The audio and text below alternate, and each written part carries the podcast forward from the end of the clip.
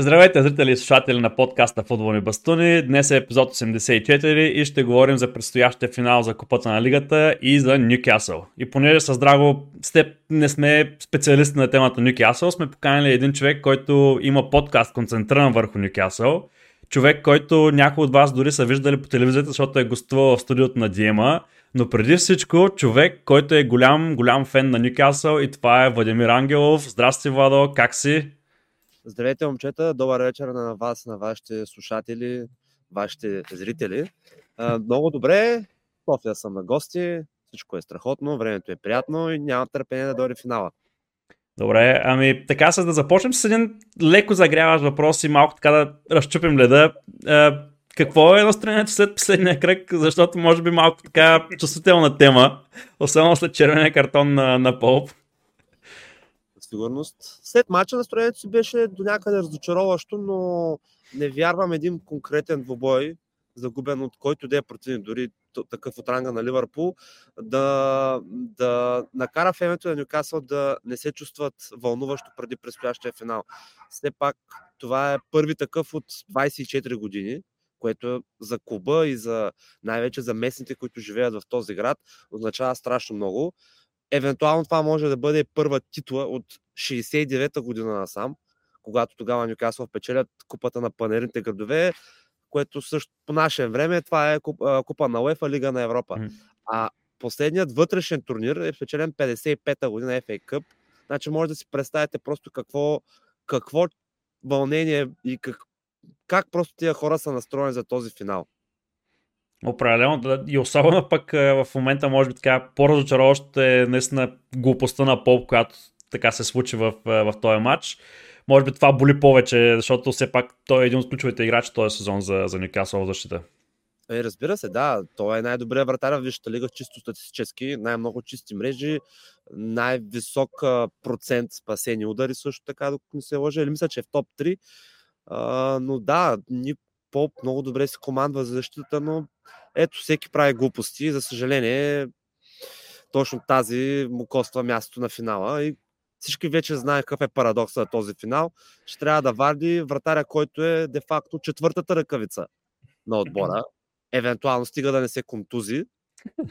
Дай си Боже се контузи, ще трябва да варди петия избор, който е едно местно момче, който няма един записан мач в Висшата лига през своята кариера.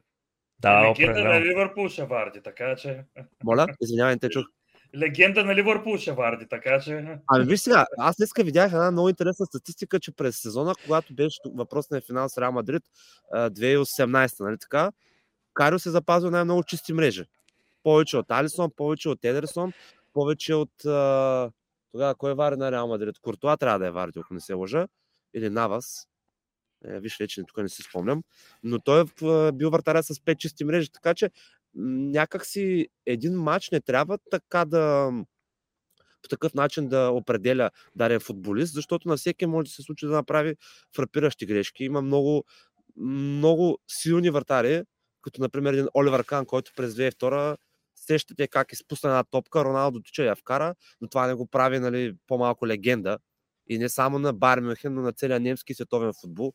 Джиджи Буфон също в един матч също на ПСЖ и Майн Юнайтед, Стевчо, ти може би се сещаш, а, когато Юнайтед победиха с 3 на 1 насред Париж. Тогава, да, хвана една топка и спусна Лукако да. Вкано. Така че, да, не трябва да бъде да, да има такова настрой, настройване срещу този играч, но всичко може да се случи, разбира се. Футбол е, затова тази игра е толкова велика и затова е с огромно, огромно търпение чакам да видя какво ще се случи. Добре, определено наистина финала ще е така нещо много, много любопитно и така и така сме тръгнали да говорим за, за този финал. А, какво, какви са според теб шансовете на двата отбора да спечелят титлата? Ами, разбира се, най-философски казано, 50 на 50, разбира се. А, може би Майро Найтед са лек фаворит предвид силната форма, в която се намират, но това е финал и сме виждали много пъти как а, всичко може да стане. Нали? По не фаворита да спечели, но и двата отбора се намират в страхотна форма, говоря целосезонно. Нюкасъл като много добър отбор, който е труден за побеждаване, Не говоря отбор, който нали, мачка наред, но той е много труден за побеждаване. Тоест, до момента той има две загуби, записани от един отбор. Тоест, само един отбор го е победил в лигата. Uh, същото време Майра Юнайтед са в страхотна форма. Конкретно говорим за Маркас Рашфорд, който не спира да бележи, независимо къде се намира. Така че за мен нещата са 50 на 50. Ключово ще бъде завръщането на Бруно Фернандеш от страна, Бруно Гимараеш от страна на Нюкасъл и Каземир от страна на Манчестър Юнайтед. И колко клинични ще бъдат нападателите. Определено, да. Може би, ако ме беше питал примерно същия въпрос, ако трябваше да отговаря на подобен въпрос и аз преди месец да кажа, чисто погледнато мислех, че Нюкасъл имат много, много, много голям шанс да изненадат Манчестър Юнайтед но като замислим в сегашната форма, която така ня- някакси Ньюкасъл е тръгнал по-на към ниската част, колкото това, което беше, а Юнайтед изглежда успяха да изградят така сезона си за момента, че са в високата част на, на формата си. Uh, давам предимство на Манчестър Юнайтед, особено във формата, нали, както каза ти, за, за Маркес Рашфорд. И като се има напред вратарската грешка, която се случи в последния кръг. Ами, виж сега, нека не забравим първо, че Майна Юнайтед се бори на четири фронта, което а, много често може да се, нали, от многото столчета, на които се държиш, изведнъж да паднеш и да не се хванеш никъде. Разбира се, те имат и много сериозен матч в четвъртък срещу Барселона, където трябва да обърнат много сериозно внимание. И аз смятам, че ако успеят да спечелят срещу Барселона, това чисто мотивационно ще им подейства много добре. А, но също време трябва да имат едно на ум, защото при една евентуална контузия, разбира се, на някой сериозен футболист може да обърне повеченката.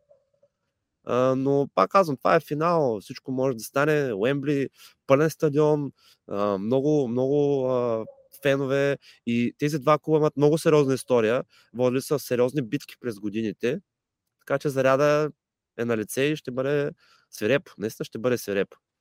Да, и не трябва да забравяме също и а, така, вар грешките, които се допускат, така че не може да изключим и подобните решения, които могат да повлияят на изхода на резултата. Аз се надявам, между другото, края на матча да не говорим за съди, за варове и така нататък, да. защото напоследък това е тема, която се коментира и то не само, не само на матчове на Ньюкасъл Юнайтед, на Манчестър Юнайтед, а като цяло в световния футбол и дори тук в България, за съжаление. И силно се надявам това да остане на зарен план. Ще видим ще видим какво ще се случи, но да, аз очаквам да бъде, да бъде зрелище и битка. Да, пожелаваме се наистина да бъде коментирано по-малко съдейството и да гледаме интересен матч. И понеже ти засегна темата, че а, има така популярни теми в момента, които се въртят в а, различните кръгове или по-точно около Англия. А, в момента една от нашумелите теми е финансовия фейрплей. И искаме да питаме какво е твоето мнение за политиката, която избраха новите собственици на Ньюкасъл. Всичко да се случва така стъпка по стъпка, а не на сила, както примерно направиха Ман Сити и може би така си а, навлякоха неприятности, ще видим по-нататък. Да, ами виж, аз само ще свана леко за Ман Сити, защото а, техните неприятности не са толкова това, че са дали много пари за трансфери, а това, че просто са подписвали договори под масата, както се казва, и са давани пари под масата. Но то пак спада към този вид а, забрана на ферплея.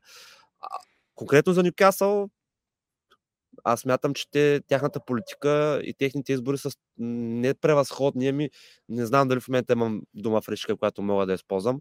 Толкова добре да работиш предвид колко трудно е вие знаете, вие сте фенове на футбола, колко трудно се работи по време на трансферен прозорец, толкова а, добре да подреждаш картинката, която искаш да изградиш, пъзела, бавни стъпки, но правилни, на правилната сума. Примера давам Свен Ботман. Свен Ботман беше искам Теди Хал още на зима миналата година, когато от Лил му искаха около 4, 50 милиона паунда. На лято Свен Ботман дойде за по-малко от 40. Така че, ето видим примера. В момента Свет Ботман е, може би, най-добрият защитник на Ньюкасъл. чисто дефанзивно, разбира се. Сега нали, не мога да го сравнявам с Трипиер, но ето ви един пример. Същото е за, най-вероятно ще се случи с Джеймс Мадисън. Футболист, който Ньюкасъл много горещо желая, който имаше оферти от него в рамка на 50 до 60 милиона. Сега може да бъде закупен за сумата от около 50, може би по-малко, понеже му остава една година от договора, т.е. на лятото на 24-та. Така че те ще продължат да следват тази, тази своя структура. В същото време те искат да развият и инфраструктурата, искат да подобрят базата на отбора, искат да, да увеличат капацитета на стадиона. Закупиха земята, която е зад стадиона, с цел възможност за увеличаване на капацитета, защото там нещата са много сложни. Държаха се от други лица. Сега, когато вече земята е при тях, имат възможност да надграждат, т.е. да издигат малко по-нагоре самата трибуна. Стъпките са постепени, но стъпките са много правилни. И точно това се надяваха и феновете. Те не искаха Бапе, Левандовски, Неймар, както се говореше. Нали, се едно, отваряш се една кариера на футбол менеджер или FIFA и за 3, за 3 години правиш някакъв супер отбор, където спечелиш всичко. Не. Аз лично нямаше да се радвам на такава политика. Не е това целта. Но наистина сме, феновете са много щастливи. Смятам, че отбора също много добре гради от тази, този вид политика и по този начин той се развива. Всички заедно се развиват, включително и тренерското ръководство, което не е постигнало много успехи в футбола, но сега се вижда, че наистина са можещи и хора, които искат още и още. Добре, а, а, мислиш ли, че а, ако се промени примерно това, че Ньюкасъл се класира, да кажем, в Шампионската лига и тогава ще имат така и възможността да се харчат повече пари спрямо парите, които ще влязат официално в клуба, мислиш ли, че тази политика може би ще бъдат така изкушени да, да я променят, да, да вземат някоя по-голяма звезда, а не да продължават по същия начин, както обясняваше и до момента ти? Ами то а, зависи сега какво имаш предвид под голяма звезда, нали? Ако от ранга на, на изброените Мбапе, Левандовски, мисля, че не. Не е такава целта, но виж, в края на лятото изтича договора, който е отпред на тениските. В края на лятото изтича договора, който е за Касторе. Това е марката, която облича, бранда, който облича Нюкасъл. И се говори, че спонсор може да бъде Adidas, заедно с а, а, Саудия, което са авиокомпанията на Саудитска Арабия, който е съответно нали, един мажоритарен собственик на отбора. Мажоритарен инвеститор по-точно.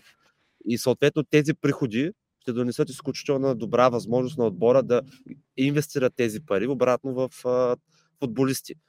Сега, дали ще вземат някакви големи играчи, най-вероятно двама, които ще бъдат в ранга на 50-60 милиона, според мен ще бъдат привлечени, защото при класиране на топ 4, в топ 4 и излъз към Шампионска лига, ти няма как да не инвестираш. Иначе ще, се, играеш Шампионска лига, но ще ставаш в първенство. И дори сега виждаме как отбори, които един Уест Хем, който миналата година игра в а, полуфинал за Лига Европа, сега продължава да играе в Европа, но се намира на незавидното 18-то място. Защото просто играчите не могат. Те, те нямат достатъчно а, дълбочина в състава. Е много трудно. Така че със сигурност ще се инвестират и реинвестират пари. Отделно приходите от Шампионска лига, приходите от топ 4 и телевизионните права ще бъдат добре прияти. А другото интересно нещо е, че през годините май каше да държеше много стрикна политика. Тоест, Нюкасъл за около 8 или 9 години имаха изхарчени нетно, нетно говорим за около 10 милиона паунда. 10 милиона паунда нетно, което на фона на свръх парите, които се харчат, знаете за какво става въпрос, Просто звучи абсурдно, но това пък се оказа добра услуга за новите собственици.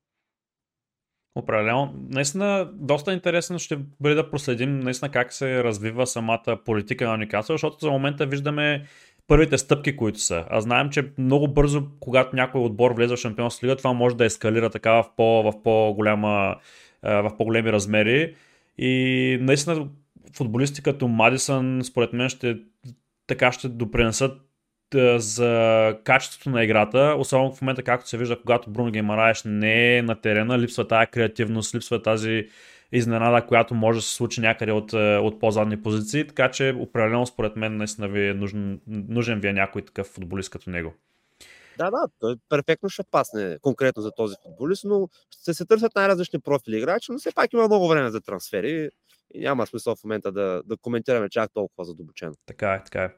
Добре, а, между другото, заседнахме темата за топ 4, но според теб каква беше целта за сезона на Никасъл в началото а, и растежа, който в момента има отбора на терена, надскача ли според теб тази цел, която беше поставена? А, до някъде да. До някъде да, като цяло целта на клуба беше класиране в Европа по един или друг начин. Дали през първенство или през купа. Разбира се, сега тая тема се засяга много и ние, и ние феновете на Нюкасъл, като сме били гости в дарено студио или подкаст, винаги сме казали, ако попиташ един фен на Нюкасъл какво предпочита, купа или топ 4, те ще кажат купа. Защото просто самата идея да имаш трофей а, през дарен сезон, за тях значи много. И смятам, че това отговаря на много въпроси.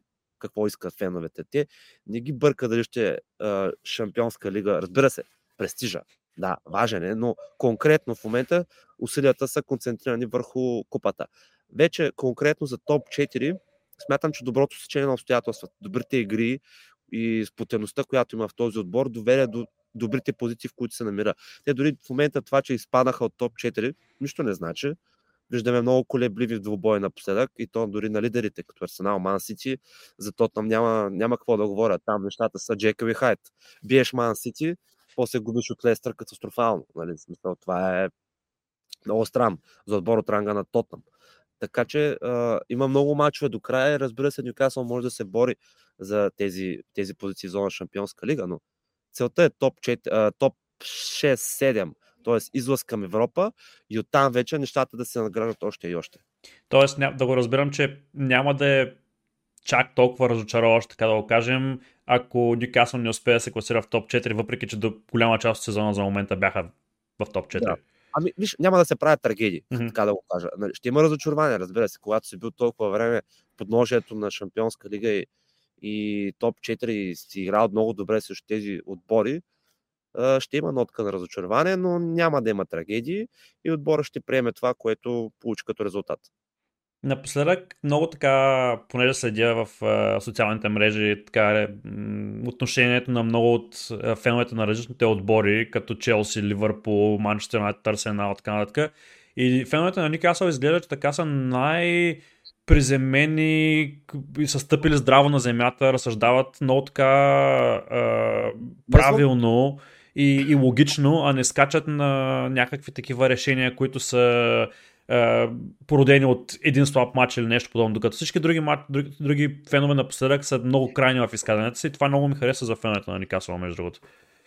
Ами, може би до някъде е нормално, защото Нюкасъл, сещаш се, те до преди няколко сезона се бориха буквално за оцеляване, завършиха в средата на класиране, 10, 11, 13. Най-добрите им постижения какви са? Едно пето място през сезон 2012 пак бяха в топ 4, но накрая не успяха. Загубиха от Ман Сити и Евертън и изпаднаха от топ 4. Имаха два четвърт финала за да купите през 2017 с Рафа Бените се загубиха срещу Хъл Сити за купата на лигата и един четвърт финал през 2020, когато, беше, когато бяха COVID времената, срещу Ман Сити за FA Cup. Това са върховите постижения на Нюкасъл през последните 10 години. Тоест, ние в момента, за нас това е все едно сме първи. Разбираш, тази битка, този финал. Затова и хората са толкова смирени. Сега, естествено, когато вчераш сериозни амбиции за нещо повече, нормално е, когато, примерно, ако взема, например, загубата на Челси от Саутхемптън, нали, загубиш от последния, нормално е феновете да ескалират, да, да се нервират. Логично е. И аз да съм на място на фена на Челси, разбира се, ще го, ще го направя. Но... То не е само заради тази загуба в случая. Да, не, но да кажем, че е заради много загуби. Това ми Много загуби и тъпи, да. И тъпи да. равенства. Да кажем, че е комбинация.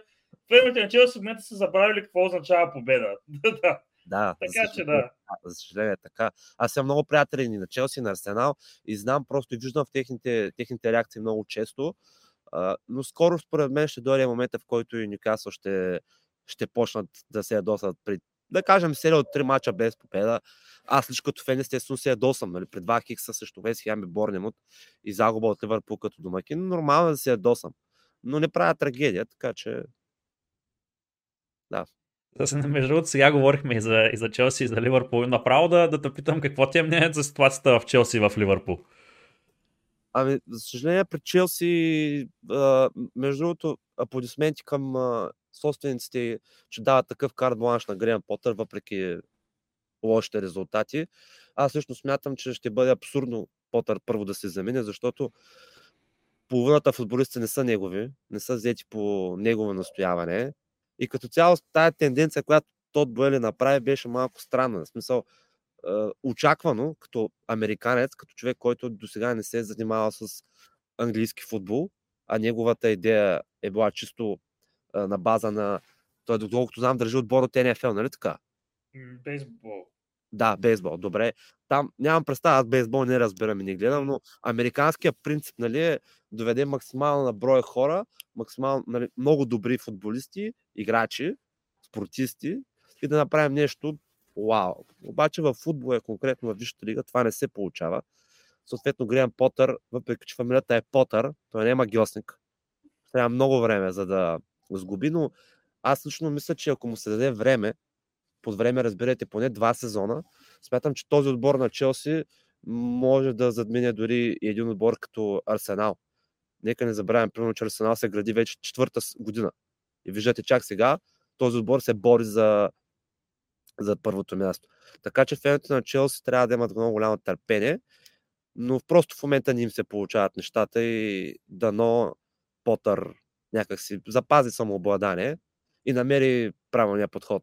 Вече дали ще е към Шампионска лига или към а, а, Висша лига, вече ще се разбере. Относно Ливърпул, там вече наистина ми е много голяма енигма, най-вече защита. Но пък, вижте, Ливърпул, аз имам една теория. Ливърпул сбърка много с това, че пусна Вайналдум да се замине още при няколко сезона, защото той беше един от основните футболисти, които спомагаха за страхотната игра. Тоест, тая преса, която правиха Ливърпул през тези години, какво се случваше? Тримата халфа натискаха, тримата атакуващи натискаха и в същото време крилата, Арнолд и а, Робъртсън, допринасяха за това футболистите на Ливърпул, да кажем, около 7 футболисти, докато пресират да бъдат 7 човека в, в противниковото поле. Смятайте за каква убийствена преса си говорим и по какъв начин ти можеш да натиснеш свой противник. И те не се притесняваха от това дали играят срещу Ман Сити, дали играят срещу Нюкасъл, дали играят срещу Донкастър Ровърс. Не, те си имаха един принцип, който си беше много успешен. И когато загубиш футболист като Вайналдон, когато вече Хендерсън е на години, когато Фабиньо също не е същия футболист, когато вземеш един Тиаго, който е страхотен, феноменален футболист, но неговата, неговата материя не е такава. Той е разиграващ, той е тики-така играч. Страхотен, но просто той не пасва на този Ливърпул, който Клоп изгради през годините, на когото много хора се на, на, наслаждаваха.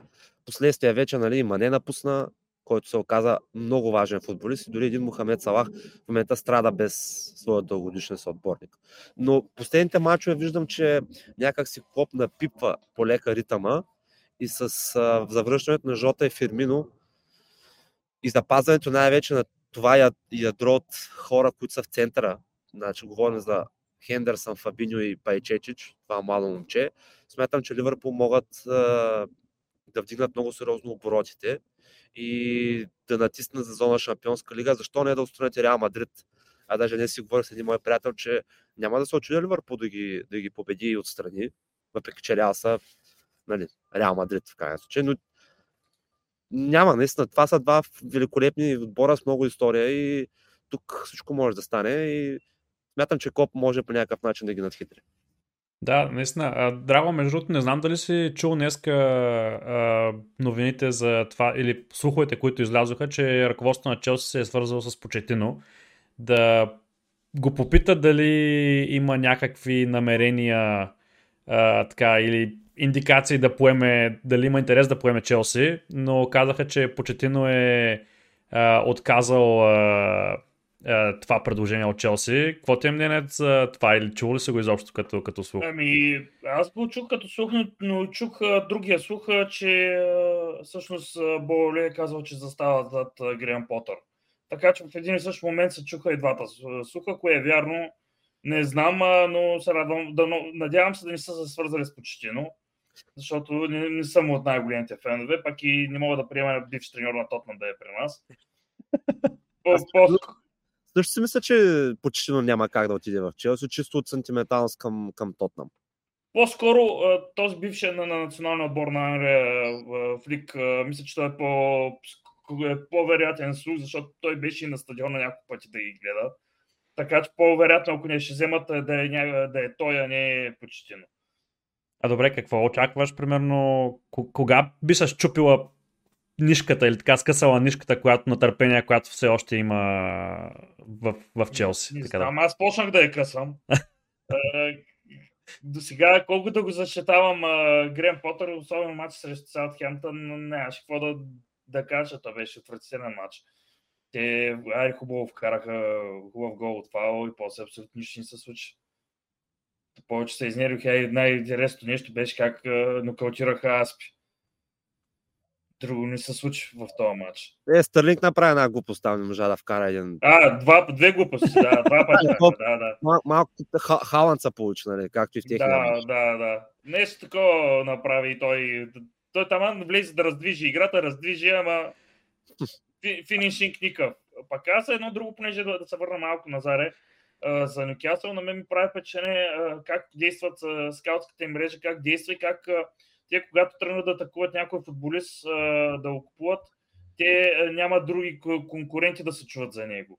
Както, примерно, Челси, като отива да, да взема играч, те атакуват някой футболист, който е, има интерес на абсолютно всички, като Арсенал, примерно, има интерес, Челси атакуват. Докато Нюкасъл, когато отиват към някой футболист, отиват и си го вземат лека по лека, спокойно и си го вземат без много напрежение.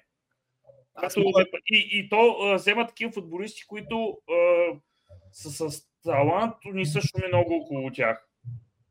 Мога да ти дам отговор на въпроса защо се получава. Те назначиха нов спортен директор, който се казва Дан Ашвард. Това е човека, който в момента заедно с Потър изградиха сегашния Брайтън. Тоест всичко това, което гледахме през Брайтън през последните 3-4 години е дело на Греъм Потър като треньор и Дан Ашвард като спортен директор. Отделно преди това той е работил към FA а, и де-факто сегашните сегашната, как да, как да го кажа, всичко това, което се случва на английските, в английския национален отбор, говорим от юноши, младежи до мъже, тази връзка, която се е случила, е благодарение именно на този, на този човек. А, така че не е случайно това, което ти казваш. Не е случайно. И даже затова той е толкова, толкова добре работи, защото, както давах примера с Свен Ботман, можеха да купят за 50 милиона миналата зима, изчакаха и го взеха за 37 на лято. Така че умно се работи, така и трябва. Наистина, това нещо, което казваш за опит, опита в тези сфери, наистина е много важен. И другото нещо, което е много важно е уважението между клубовете, които всъщност работят помежду си и с хората, които работят помежду си. Защото, примерно, когато има такова уважение между работещите хора, както ти каза този човек, който е правил връзката, той е уважаван в тези среди.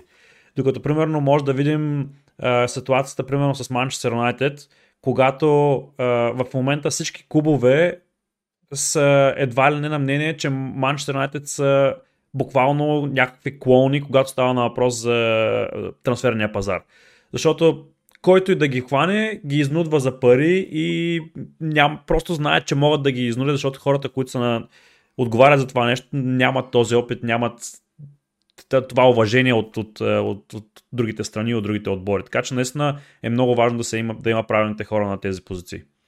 Да, да. Примерно това, което с Антони се случва, аз до ден днешен не мога да разбера как дадоха 100 милиона за Антони. Наистина. Това е, това е просто опита, yeah. който е. Магия, да. Имаше, е, има, то не знам дали е слух или по-точно реална история, но Руй Кошта, президента на Бенфика, е, когато Ливърпул се искали да купят Дарвин Нунес, те са му казали 60 милиона, той е казал не, мисля да им каже 80.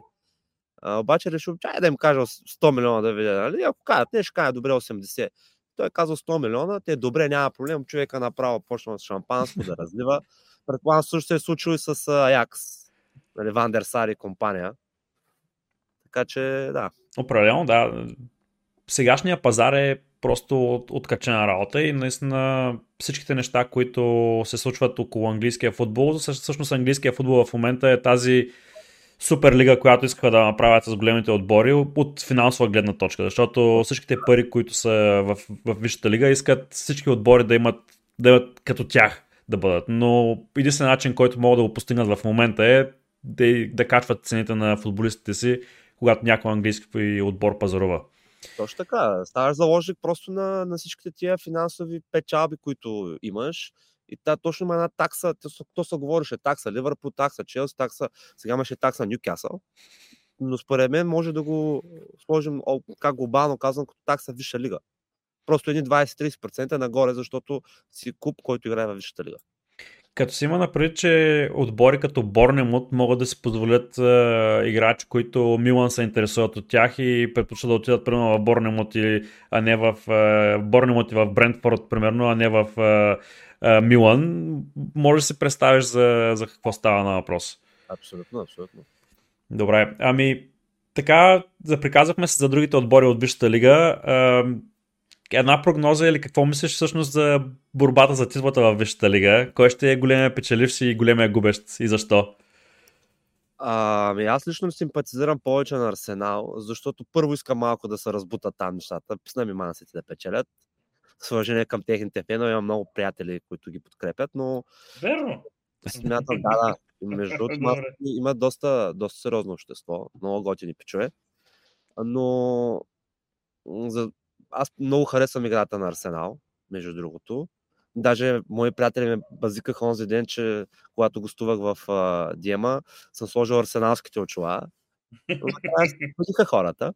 Не, етапа на страна вече. А, играят много, наистина много приятен футбол. Артета наистина а, показва на какво е способен и ясно се личи колко е дигналото нивото от този отбор, защото играчите не са кой знае колко различни, говоря за офанзивните, спрямо последните няколко години.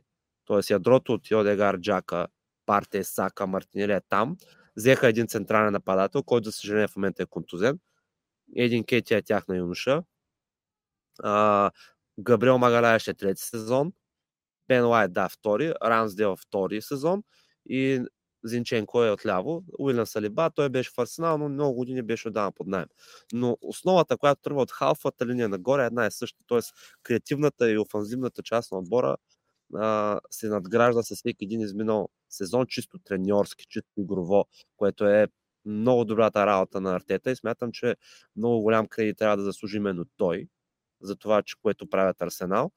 И силно се надявам наистина първо битката да е до край, просто чист интерес, да може да се гледат хубави мачове. Ето както се случи през уикенда. Сити бяха първи, после Арсенал победиха Вила, Сити загубиха точки, сега Арсенал водят. Е, това искам да виждам, но накрая се надявам, чисто за моя гледна точка, Арсенал да спечелят. А и другото, което е Ман Сити, ще се опита да натиснат за Шампионска лига, защото това е големия трофей, който а, обягва на Гвардиола от много години насам. Още от времето му Барселона. Неговата последна Шампионска лига е 2011. Тоест, това е една пауза от 12 години, а той е треньор от 16. Това ще рече, че 75% от времето си той не е печелил Шампионска лига. Така че, може би концентрацията му трябва да се насочи на там, защото Вижте лига, както се вижда, те могат да се печелят през сезон без никакъв проблем с тези футболисти, които имат. А, примерно за, за Арсенал, понеже каза, че Манси ще се фокусират върху Шампионската лига, има такъв вариант. А, какво мислиш, че трябва да бъде отношението на Арсенал към Лига Европа тогава? Защото те нямат чак толкова дълбок състав и виждаме, когато някои от футболистите се контузи, е, така, намериха да попълнят дупките с Жоржинио, примерно сега с Запарти и с Тросар, примерно в, е, на място на Мартинели. Кетия се включи добре на място на Хесус, но състава не е чак толкова е, така с широка скамейка, както на Ман Сити. И според теб, как, какви, какъв би бил правилният подход в тази ситуация? Е, разбира се, атака на шампионска титла е най- най-сериозното нещо, но аз смятам, че така наречените резерви на Арсенал, те до сега играха точно те в Лига Европа. Тоест, те не са иззали с състава, който е титулярния от Висшата лига в матч в Лига Европа. Смисъл, те играха Анкетия, играха Рис Нелсън, игра Фабио Виера, игра Самби Луконга, който вече не е в Арсенал, но играха точно тези играчи, които показаха добри игри, имат само една загуба, това е от ПСВ в Европа. Е, те през сезона имат само 3, 4. 3, 4, да. 4 загуби. За. Две за купите, една от Ман Сити и една а, също ПСВ. Така че, според мен, ще продължи с тази тактика. И вече ако Арсенал стигнат, да кажем, до едни четвърт или полуфинали и нещата в лигата се развиват добре, т.е. имат една предена от 6-7 точки, да речем, може да се пробва да спечели Лига Европа. Защото все пак тя със сигурност един такъв трофей ще ти носи и престиж, а и финансов, финансови приходи, най-малкото, което е. Арсенал имат нужда от финансови приходи, защото от много години не се играли Шампионска лига. И знаем просто колко е драстична разликата между това да печелиш пари от Шампионска лига и това от Лига Европа. Но смятам, че приоритет ще бъде Висшата лига. И съм на същото мнение. Наистина, просто съм самите трябва Арсенал се фокусират върху, върху лигата в момента и после, ако нещо се случи по-нататък, просто да, да играят матч за матч в, в Лига Европа, с, просто да не рискуват обаче играчите си. Ам, но ни, някой път, между другото, ни казват така, че малко хейтваме Арсенал, а, така да го кажем, обаче ние не, не се опитваме чак да ги хейтваме, ами някой път стават малко така егото им се вдига прекалено много за нещо, което е на средата на сезона. Вярно е, играят много добре. Вярно е, Артета прави наистина невероятни неща с този млад отбор особено. Но когато, примерно, видя е, пост в Twitter, който казва е, Меси, това, е, Барселона имаха играчи, имаха своето трио като Меси, Неймар и Суарес, а Арсенал си има триото от е, Габриел Хесус, е, Мартинели и Сака и като видя това сравнение и просто ми идва да им зачеркна всичките позитивни неща, които, които са постигнали през сезона за момента. Виж, тя феншината винаги ще има. Разбира се, не забравяй, че Арсенал много години не спечелиха нищо, конкретно в Висшата лига. Спечелиха няколко вътрешни купи, играха в финал за Лига Европа, но много страдаха техните фенове. Аз до някъде ги оправдавам и разбирам. Но да, това сравнение не е нелепо, ами бих ходил думата малумно. Цялото ми уважение, но не, къде са онези тримата на Барселона и тези те първа. Те първа имат да, да изграждат.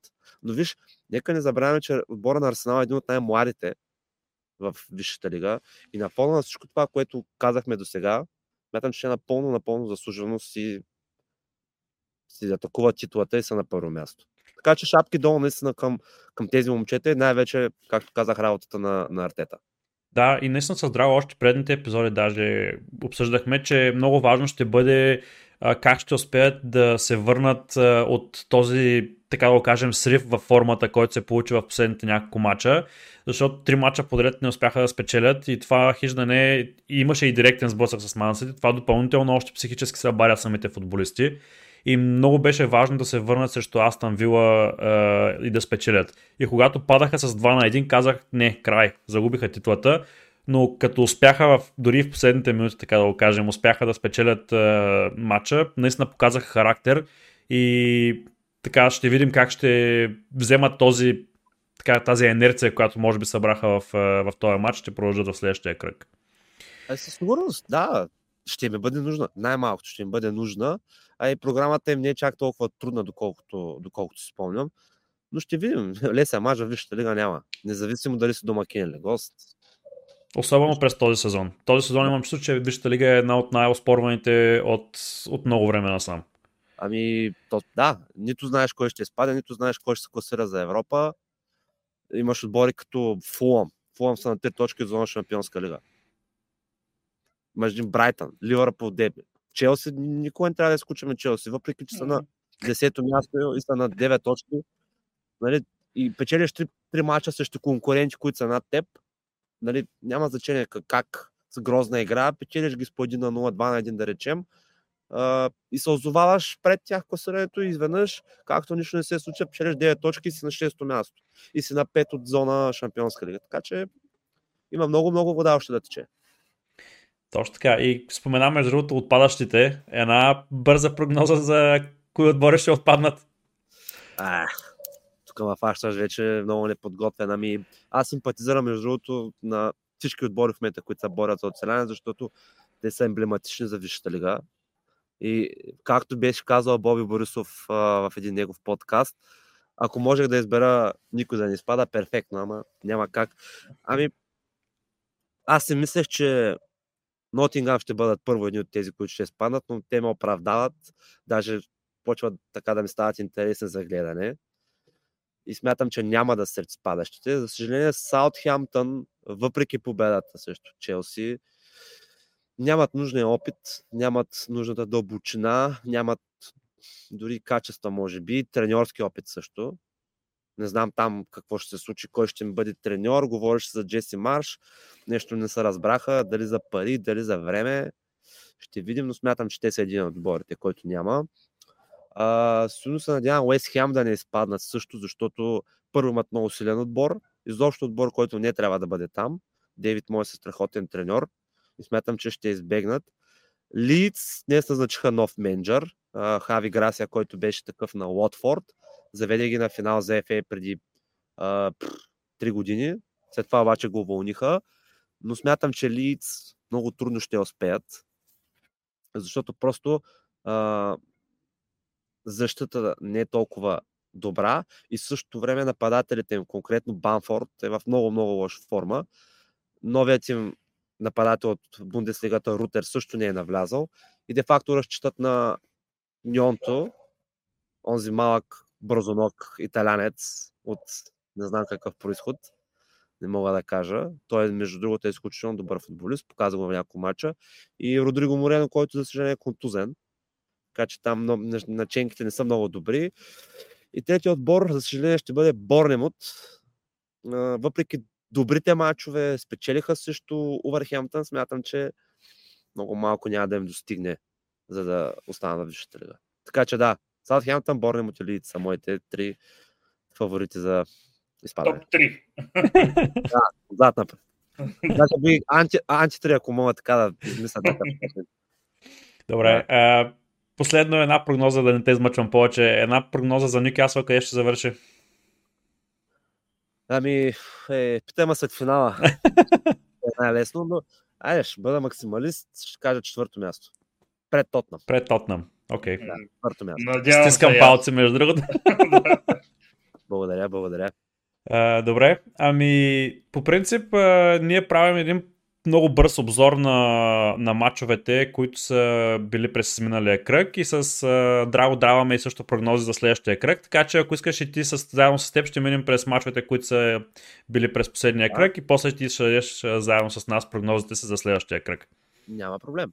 Добре, ами Uh, предния кръг, uh, първия матч, който всъщност uh, беше е Астън Вила и Арсенал. Двамата са драго казахме двойка. Така стана и самия матч. Обсъдихме съвсем набързо, че Арсенал реално успяха да се завърнат така от изпадаща, от така губеща позиция. Uh, искаш нещо да добавиш допълнително към, към този матч? Ами, не, то, понеже бях гост в Диема, предполагам повечето зрители, не знам дали всъщност знаят или са ме гледали, разбира се, но аз очаквах също Арсенал да спечелят и проблема, проблема беше в това, че Мартин Одегар беше неутрализиран от тримата в центъра на Астан Вила, но когато а, бутнаха малко по-напред, конкретно Жоржиньо и Джака, а, и Одегор получи повече свобода, там тръгна играта на Арсенал.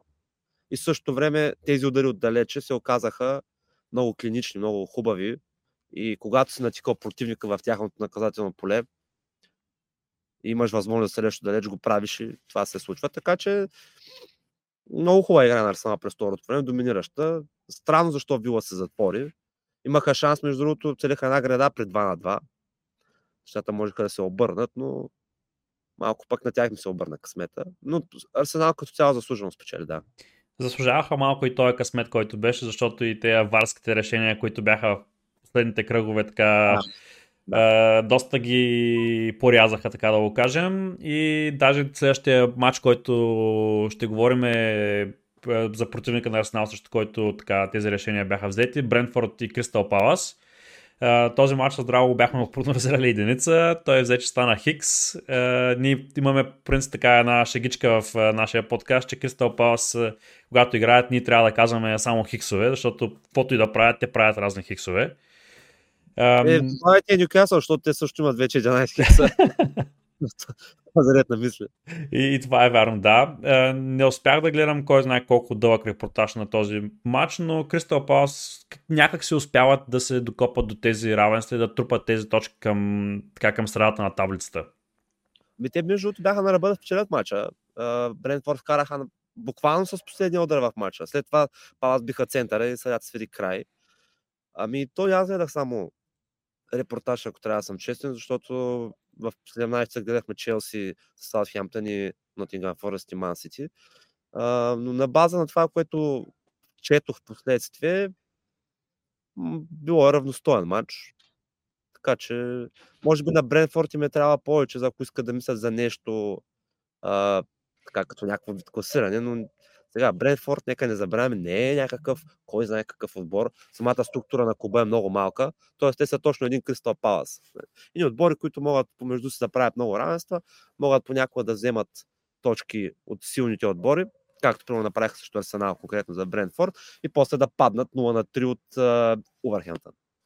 Така че според мен закономерен хикс до някъде. Добре, по-голямата изненада според мен в този кръг е Брайтън Фулъм, защото Брайтън играят доста силно така атакуващ футбола. Този път дори не успяха да отбележат и гол. А Фулъм успяха така с един минимален гол и напоследък силно играва в защита да затворят матча. Наистина там сякаш изглежда липсата на изявен централен нападател започва някакси да се отразява на Брайтън. И наистина аз много харесвам между другото младото момче Фъргюсън. Според мен той има страшно голям потенциал и ще им бъде интересно да го следя.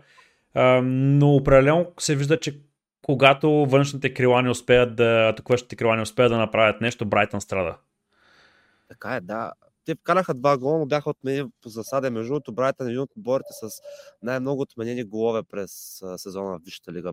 От дали ще е нарушение, засада или така нататък.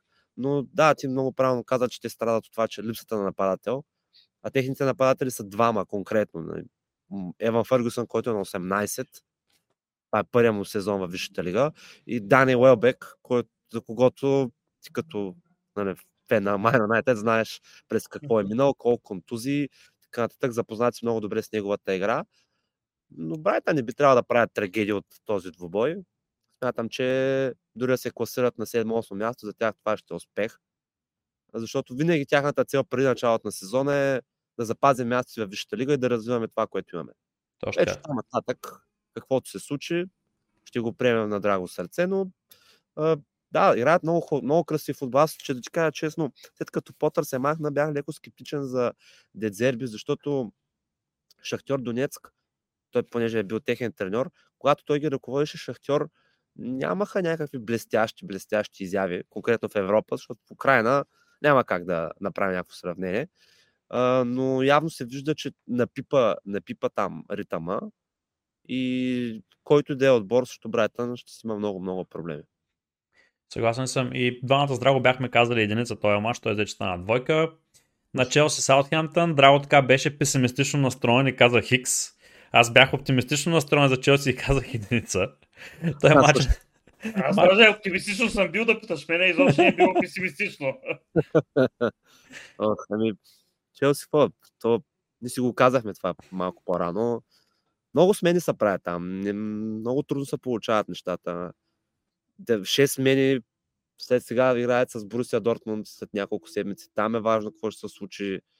А, не, опитва се да намери някакъв вариант, но когато правиш толкова много промени, някакси много трудно ще стане тази сплав, това нагаждане на играчи.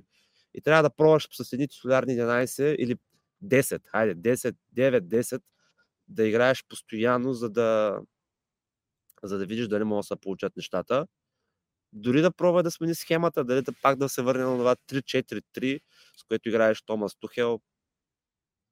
Мисля, че той се отказа от тази тактика. Защото той така почна, нали?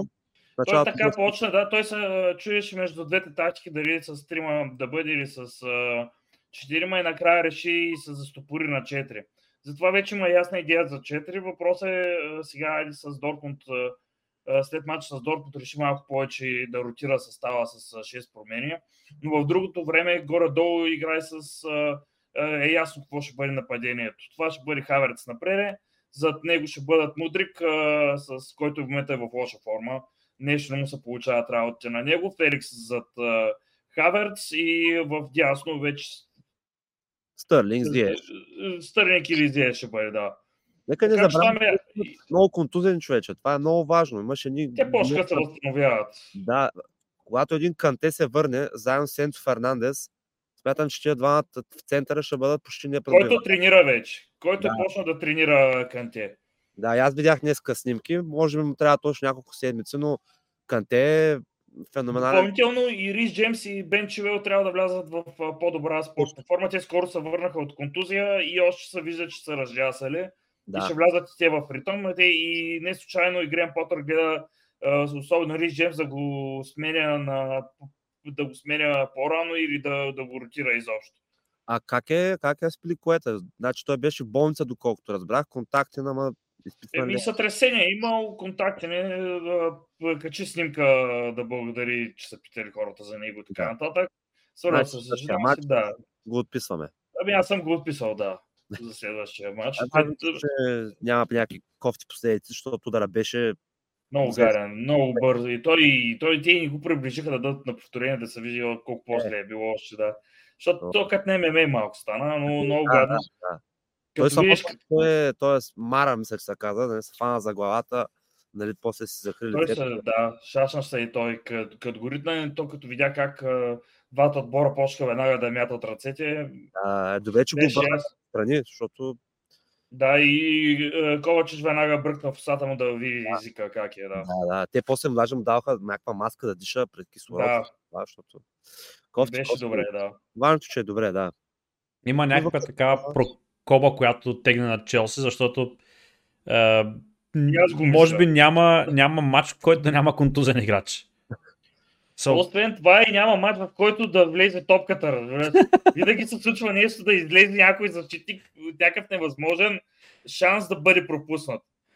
И, и това като го видя, аз вече не се забравих какво е това гол. И сега интересното другото е, че гола на Феликс ще спечели а, а, гол на месеца на Челси. А той е да, да, да. Имаше между другото, кога беше месец октомври за Майер Юнайтед, те бяха вкарали един гол и беше само автогол, ако не се лъжа. Не, за август също Брайтън, първия кръг.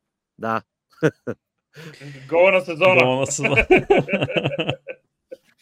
Добре, е, продължаваме тогава към Евертън и Лиц. Двамата Содраго каза единица, аз казах Хикс. Е, мислех, че така Шон Дай ще затвори допълнително така обръча и ще стане някой Хикс с с Лиц, но взе, че стана единица. Какво ти е мнението за наистина Шон Дайш? Как така надгражда в Евертън в момента? Ами Шон Дайш, битката за изпадане не му е чужда, но той е много качествен треньор и много умело успява да затвори своите футболисти и е много добър мотиватор, преди всичко. Много е добър, да. Да, и смятам, че Евертън и Шон Дай ще си паснат идеално. Сега, не можем да очакваме от тях а, нали, битка за топ 4. но смятам, че Евертън няма да изпаднат. Играят много добре, много прибрано, много обрано, без излишни рискове, много насигурно. И смятам, че им се получава. Евертън имат не лоши футболисти. Наистина имат не лоши футболисти. сега, Лиц, както казах, за, просто са по-слабия отбор между двата. Чисто ако ги съпоставим, Лиц са по-слабия отбор. Чисто игрово. А, така че не съм изненадан, че Евертен ги победиха. Гола беше феноменален. Малък ъгъл. Ако се сещате, Майкон беше карал един такъв за Бразилия на едно световно преди 10 години, че и повече. А, но заслужава победа за Евертън и смятам, че всеки, който ти е на Гудисън, много трудно ще, ще вземе трите точки. Нюкасъл, например, гостуват на, на Гудисън и смятам, че този матч ще е ужасен. Определено, наистина се вижда така, ако не е друго, желанието на футболистите, което е много по-голямо в, в Евертън в момента, отколкото беше преди с Лампарт. Е, със сигурност. Нали, и стиловете на двамата нали, просто са много, много различни. Този на Дайш е много по-силов, много по-прагматичен. Докато Лампард, като един халф, какъвто нали, беше феноменален, който много вкарваше, много подаваше, се опитваше до някаква степен да се до някъде надиграва с, с противници, но просто тези футболисти, които в момента са в Евертън, не стават за този тип игра и затова и много резултати бяха несполучливи за тях. Добре. А, следващия матч, който прогнозирахме беше Nottingham Forest City, който е най-голямата изненада, може би така, за, за, за всички. Бяхме казали твърда двойка с Драго. Uh, той вече стана Хикс. Какво ти е мнение така на тези точки, които са ти губили, тези шансове, които така с лека ръка пропускат да, да застигнат допълнително така да притеснат Арсенал? Ами сега те нямаха късмет, ако трябва да сме честни. За всеки един друг матч, ако ще е срещу Барселона, Реал Мадрид и който иде там ПСЖ, имат ли ги тези шансове, ще ги вкарат. Такова стечение на обстоятелствата, дали подценяване, лекомислие, нямаха късмет просто. Аз на това го отдавам. Не е на не може, не е на нещо друго със сигурност. И накрая просто то психически, когато си в такъв матч и срещу теб се изпуснат такива феноменални положения, при една единствена атака ти поникват крилете и ти вкарваш. Това е просто едно неписано право в футбола. Играли сте в футбол, знаете.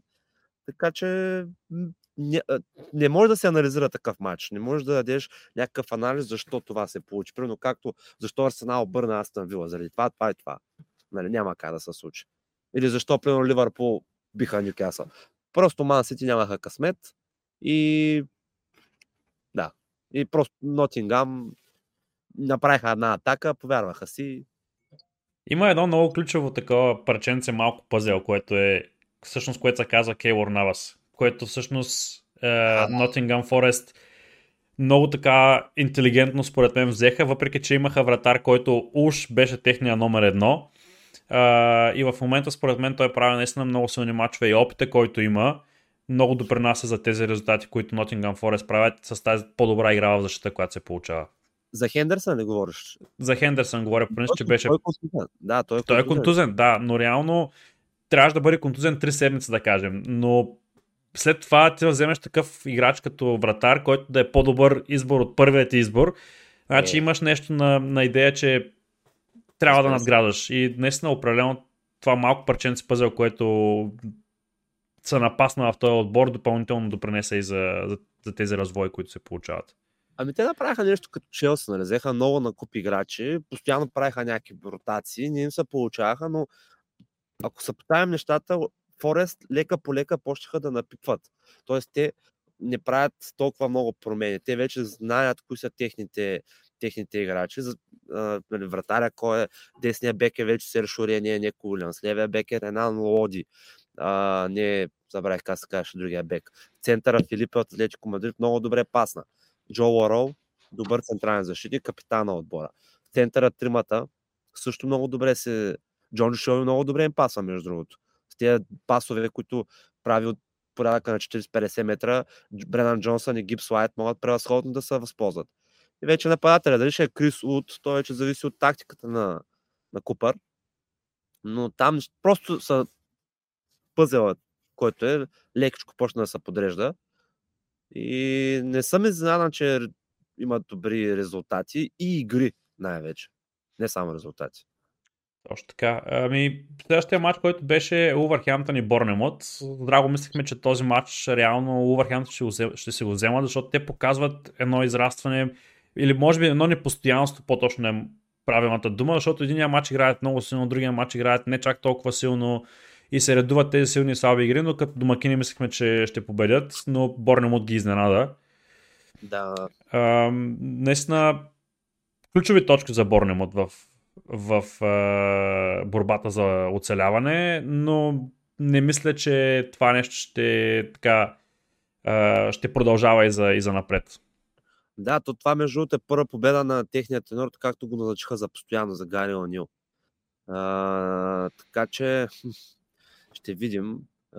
Или всъщност първа точка от подновяването, първи три точки от подновяването на сезона след световно. Вече не съм сигурен кой от двете беше, но ами, Увърхемптън наистина са ми голяма енигма и на мен. Аз даже на фентезито имам двама техни защитници. Тежка пробойна се получи, съжаление.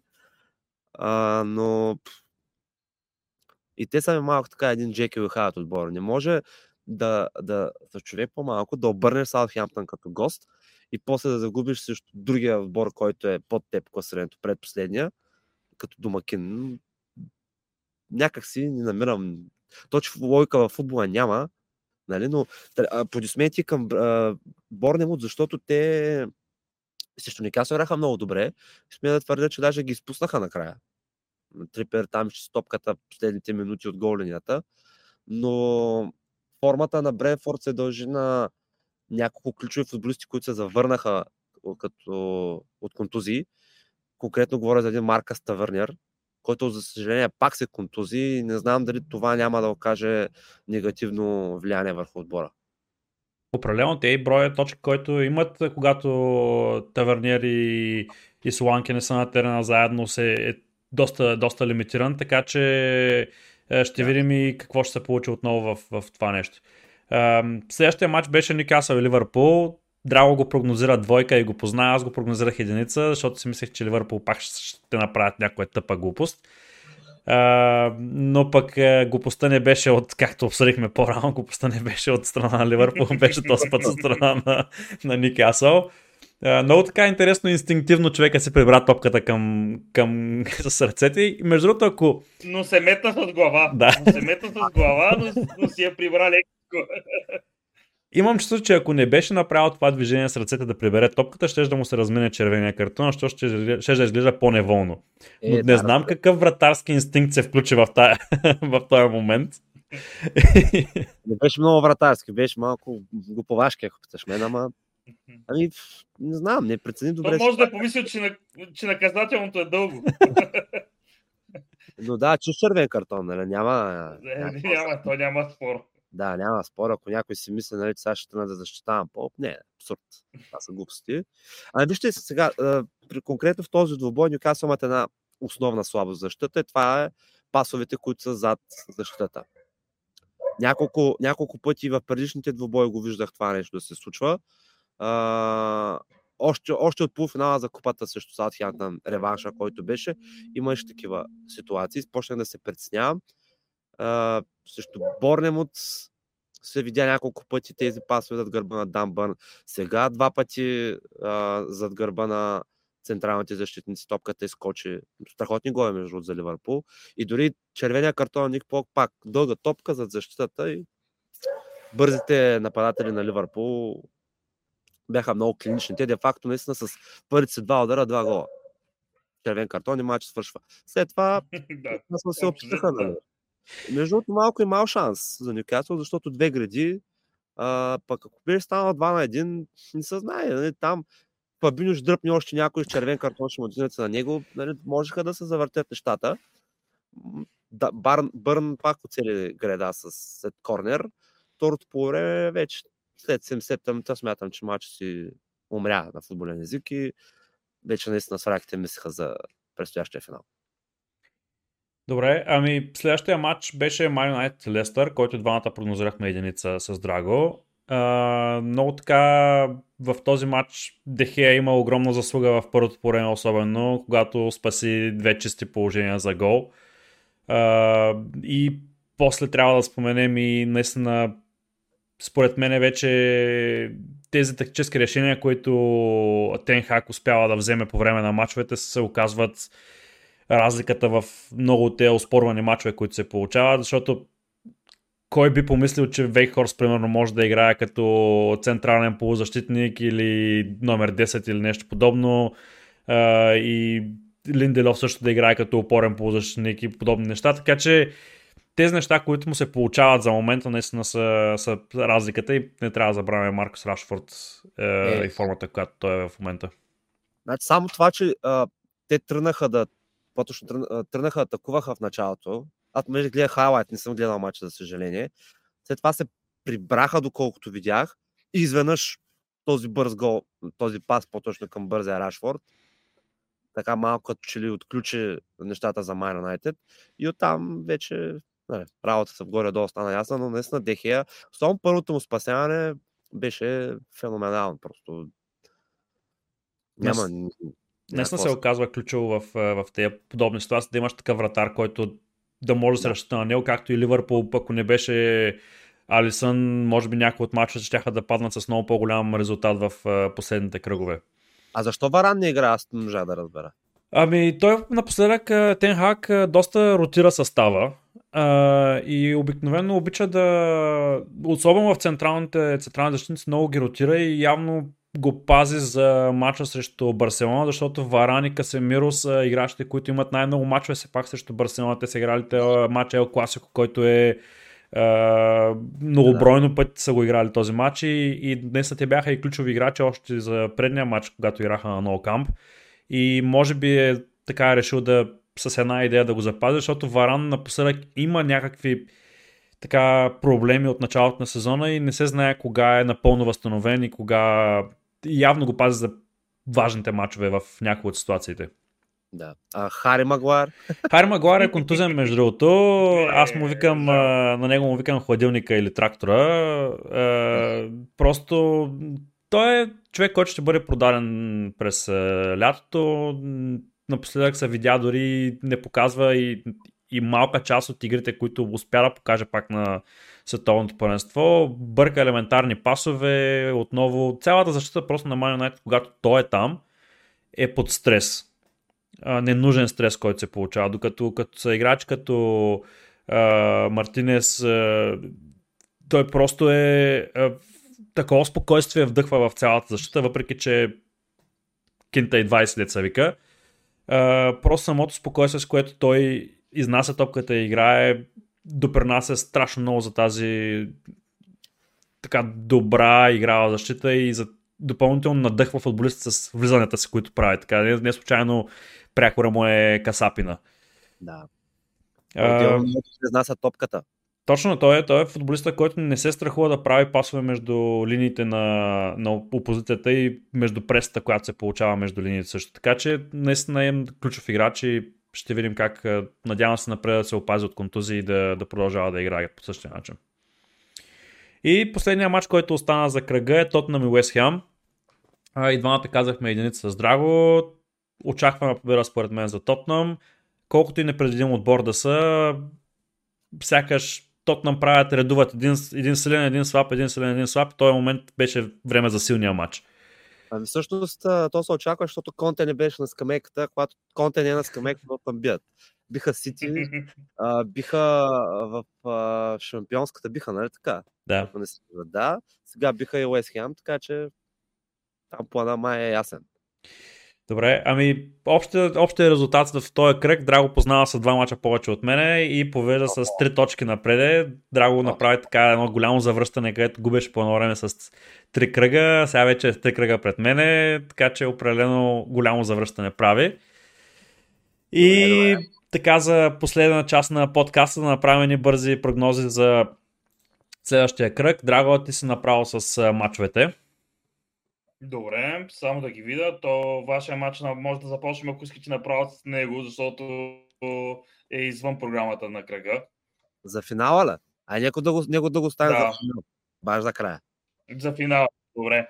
Окей, а, значи той кръга започва в петък и първия матч е Фулъм срещу Вулс. Давай като гост, давай първо мнение и ние после ще допълваме. Кажа равенство. Само знак ли трябва да кажа? Да, само знак. Равенство. Да. А, аз казвам единица. Добре. аз съм за единица. Добре, следващия матч е Евъртън Астан Вила. Ух.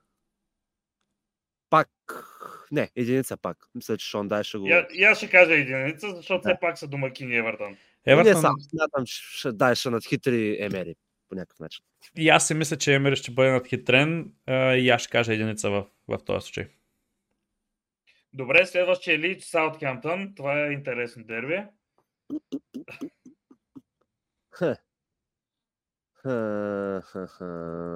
Така. Ами, ай стига, този мач наистина е много троен. Много троен. Добре. много, най-лесно, много всичко може да Равенство. Най-лесно ми е равенство. Аз ще кажа една единица само заради малко по-добрата игра на, в атака на Лиц, отколкото Саутхемптън играят в атака. Аз също ще кажа Хикс. А, следващия матч е Лестър Арсенал и го казвам двойка от сега. Ай, така вече. Ами, Лестър играят много добре, между другото. Дори също Майонете, това, което гледах, не бяха изобщо зле. Степиха а, Вила, степиха и Фулам, но и между другото имат сходен стил. Това е сходен, не точно, но казват, наченките им на футбол е подобен на този на Арсенал, но минимална победа според мен за Арсенал. И аз ще кажа двойка за Арсенал. Да. Играем на сигурно тук. Следващия матч че Уест Хем, Нотингъм Форест. Е, единица. Не смятам, че Уест Хем тук ще е спуснат матча. Аз не мисля, че имат сила да победят с добрата игра на Nottingham Forest напоследък, ще кажа един Хикс. И аз съм за Хикса. Добре, следващия е Борнемут, Манчестър Сити. Ман Сити на малки стадиони. Е, не, този път няма да, няма да го изтарват. Двойка, двойка. Има между другото сега да, изляз... излязоха между другото новини, че Кевин Дебройне дори не е в състава за Шампионската лига в момента а, с Ман Сити. Проблем. интересно, е, интересно е да се разбере дали е някаква контузия или не. Казвам го повече така с една идея за фентази лигата. Да се внимава с него, да се следи също състоянието, но и аз мисля, че Борнемот би трябвало да капитулират направо също класта, която Ман Сити имат. Бе, те и Форест трябва. Поред мен е Гордиола го пази. Да. Те с Лайпциг ли играят Ман Сити? Е, Между другото няма да е лесен. Мгм. Да. Никак, но Дебройн го пази определено за Борнемут, според мен. Следващия матч е Драго. следващия матч е Кристал Палас а, с Ливърпул. Аз ще кажа един Хикс. Ами, Винаги казвам Хикс за Кристал Палас. между другото, чисто, чисто статистически Ливърпул играят много трудно на Селхърст. И смятам, че този път няма да бият, така че да и аз Хикс, три Хикса. Добре, следващия матч ма боли да го кажа. Тотнам Челси. Кой ще е на Тотнам? Съвръща конта е ясно. Ами, Няма да бъде на стадиона, доколкото разбрах. Да. Аз мисля, че е единица обаче. За, за съжаление на Драго, мисля, че ще е единица. Не, аз ще кажа двойка, тук няма да си го пречупя. Аз се радвам на двойка. крайно, крайно време е да направят. Да. Според мен е крайно време Челси да спечелят един такъв матч и, и Тотнам да направят един слаб матч. Време е. Аз се пред- си го казва двойка. придържам се към моята стратегия, стратегия че тот направят силен, слаб, силен. И сега имаме момента за слабия матч. А, така че казвам и аз двойка за Челси. А, тай, тича играта.